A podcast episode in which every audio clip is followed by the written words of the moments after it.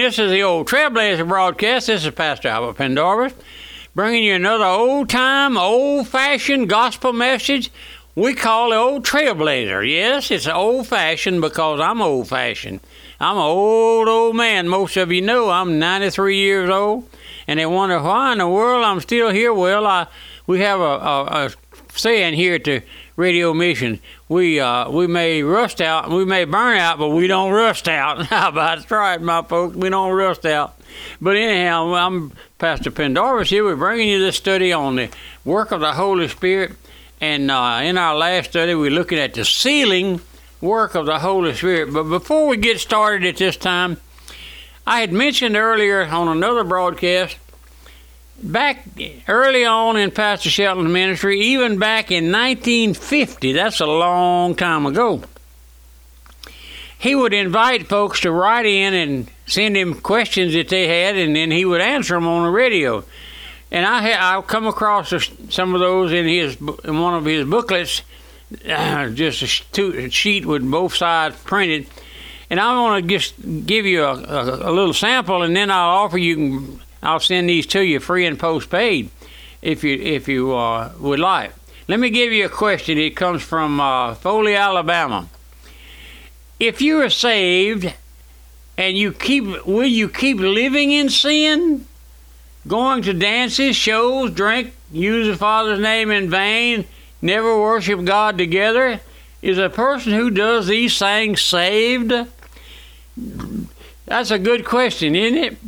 Can you imagine what Pastor Shelton told him? Wait just a minute, excuse me.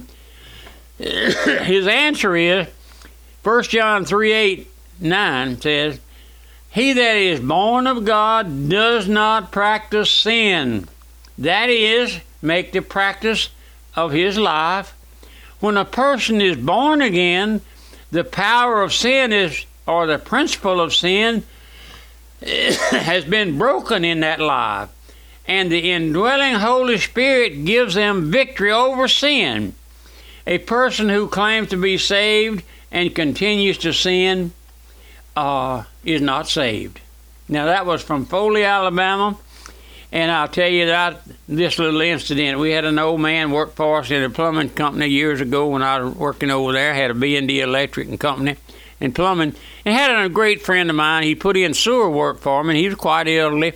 And I knew he drank a little, sipped a little beer once in a while. I said something to him about. it. He said, "Brother, brother Pendarvis, you don't have to waller in it. Well, God's child don't waller in sin. I'll tell you that to start with. But if you'd like to have a copy of this, 15, 20 of these questions, maybe more, and, I, and answers, I'll be glad to mail it to you, two pages. Oh, well, it's one page back in front.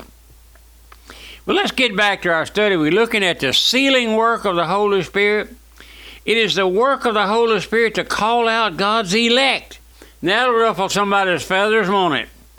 justify them in Christ Jesus, and then glorify them by raising them from the dead in the likeness of the Son of God. Oh, my friend. Let me repeat that first sentence. It is the work of the Holy Spirit to call out God's elect, to, to guarantee a complete delivery of a born again believer safely home at last. He seals that believer after he re- regenerates them, according to Ephesians 1 13 and 14. Let me read that for you. In whom ye also trusted after that ye heard the truth, heard the word of truth, the gospel of your salvation. Listen, in whom also after that ye believed, ye were sealed with the Holy Spirit of promise, which is, is listen, which is the earnest of our inheritance, or the down payment, until the redemption of the purchased possession unto the praise of God, His glory. In this scripture, we are told that after God saves us, you and me, are you saved? I asked you that. Are you saved or are you just on a profession? That's a that's a kind of a snotty word, ain't it? A profession. Well, I trusted Jesus. I gave my heart to Jesus. No, Jesus don't want your heart. He gives you a new heart. He gives you a new heart. We had an old man church member there years ago, a friend of mine from down on the bayou, and he, he was a single man, never had been married, old widow, widower, and uh, we loved him to death. He talked a lot of French and a little English, but he had a, some medical problem, and he went to the hospital and they diagnosed him and they said he they're to do a heart catheterization and maybe uh, heart heart you know whatever they do to you. And he said, No, no, you ain't giving me, I got a new heart. The Lord Jesus Christ give me a new heart. He said, Pastor Pendorf, they don't get me no more heart. I got a new heart. And I understood exactly what he meant, my friend. Listen, listen. We're told in that verse that we read, after God saves us, the Holy Spirit seals us. Now, now, this refers to the redemption of the body at the first resurrection. Because God's word says in 1 Thessalonians 4 For if we believe that Jesus died and rose again, even so them also which sleep in Jesus shall God bring forth with his. Listen now, listen to this verse. For the Lord himself shall descend with a shout with the voice of the archangel and with the trump of God, and the dead in Christ shall rise first. Then we which are alive and remain shall be caught up together with them in the clouds to meet the Lord in the air. So shall we ever be with the Lord. Then in Philippians 3, let's read that verse, those verses. For our conversation is in heaven, from whence also we look for the Lord Jesus Christ, who shall charge our vile bodies. Listen now, who shall change our vile bodies, that is, may be fashioned unto the, his glorious body according to the working whereby he is able even to subdue all things, all things unto himself. Let's talk about that resurrection of the of the dead just for a minute. I've been in the big old cemeteries there in New Orleans. Be five backhoes over there digging graves on a Saturday morning, and we over here under a little old tent. And I told the folks there one morning, I said, if the Lord would happen to come on Saturday morning, a bright, shiny morning, I believe it will be when when when those grave when the, when those graves will begin to open up, those old tombs will fall apart, and those those bodies will go come out of there and go to meet the Lord in the air, according to this verse, and I believe it. And then we, those y'all who are standing around this tent, uh, bearing this dead person, and you and I, if you know the Lord, if you're saved, we'll go to meet them after all of them get up to be with the Lord. We don't want to go before them. Listen, isn't that a gracious? Isn't that a great truth? When we think of the sealing work of the Holy Spirit, that is His responsibility to deliver the purchased possession, conform to the image of His Son, and and that purchased possession is every born again believer Oh, listen, every born again believer is his purchased possession.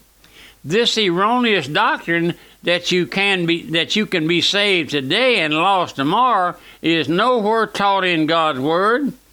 If a man can lose what you have, brother, you not you don't have the Lord. You don't have Christ. Once you come to rest upon Christ and know him your salvation is eternal, my friend. I, I feel I, I feel sorry for folks who.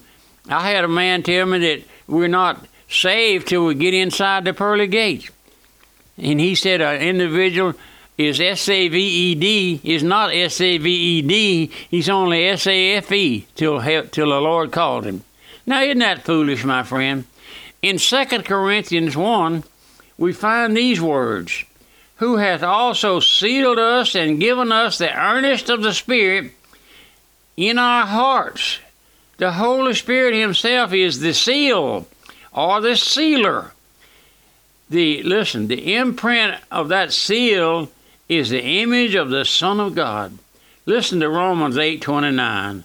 For whom he did foreknow, he also did predestinate to be conformed to the image of this Son, that he might be the firstborn among many brethren. Then in 2 Corinthians 4, we read, we'll have time to read it. But if our gospel be hid, it is hid to them that are lost, in whom the God of this world hath blinded the minds of them which believe not. N O T. Lest the light of the glorious gospel of Christ, who is the image of God, should shine unto them. For God, who command, commanded the light to shine out of darkness, hath shined in our hearts to give us light of the knowledge of the glory of God in the face of Jesus Christ. What a truth, my friend. What a truth. Like, do you do you take the Bible and just go there and you see those great truths and you you linger there for a little while? You just go linger there. I tell you what I like to do. I, I love the eighth chapter of Romans. Most of us do, but I like to go there and, and just just look at what the Lord has done. Oh, and then He said, Nobody can separate us from the love of God. The first, listen, this first magnifies ownership. 1 Corinthians 6. Now let's read that quickly. What? Know ye not that you are that your body is a temple of the Holy Ghost, which is in you, which ye have of God, and ye are not your own, for ye are bought B O G H T, B O U G H T, with a price. You know what that price was, my friend? The blood. All the blood. Are you washed in the blood? Have you been washed, washed in the blood? The blood that washes us whiter than snow, my friend. Therefore, glorify God in your body and in your spirit, which are God's. Oh, my friend, we're going to come to stop there for a little while and pick it up and pick it up tomorrow. But we look, we come into the close of this sealing work. No, we're just getting started. The closing the work, the sealing work of the Holy Spirit. Now, my friend, I know there's so much goes on about all of this this modern charismatic movement, and I told you I'd send you the paperwork on where the, that movement was originated in on Azusa Street in Los Angeles, California in 1900. Dr. Ironside, one of our great old doctor, doctrines of the gospel. I'll send it to you free and postpaid. If you write me or call me, let me hear from you. Just write me a note, or you can email me, pastor at Radio Mission. Every, everything's getting so modern now. We have have this podcast now. I'm sorry, this thumb drive thing now. I'll get with you on a later broadcast. But we're looking at uh, coming on down the line with the sealing work of the Holy Spirit. Oh, my friend, I asked you, help us with the broadcast just a little. You, you, you appreciate the truth, my friend. The scripture said, Ye shall know the truth, and the truth shall make you free. Have you ever heard the truth? There's so much error out there. That's one of the things that we do here. We dispel error, we refute error, and there's so much error out there. But remember my mailing address, the old Trailblazer, Post Office Box 1810, Walker, Louisiana 70785. And my phone number here, area code 225-664-8658. This is Pastor Pendarvis, the old trailblazer, born and raised right here in Walker on the strawberry patch. And uh, I was so green, the geese called, and followed me around. But remember, pray for us. Help us with the broadcast if you possibly can. Goodbye. The old Trailblazer broadcast is evaluating response from our area. If you want Pastor Pendarvis to remain on the air, email or call the ministry today. Email pastor at radiomissions.org. That's pastor at radiomissions.org. Or call 225 664 8658. 225 664 8658. Let the old Trailblazer broadcast know you want the program to continue airing on this station.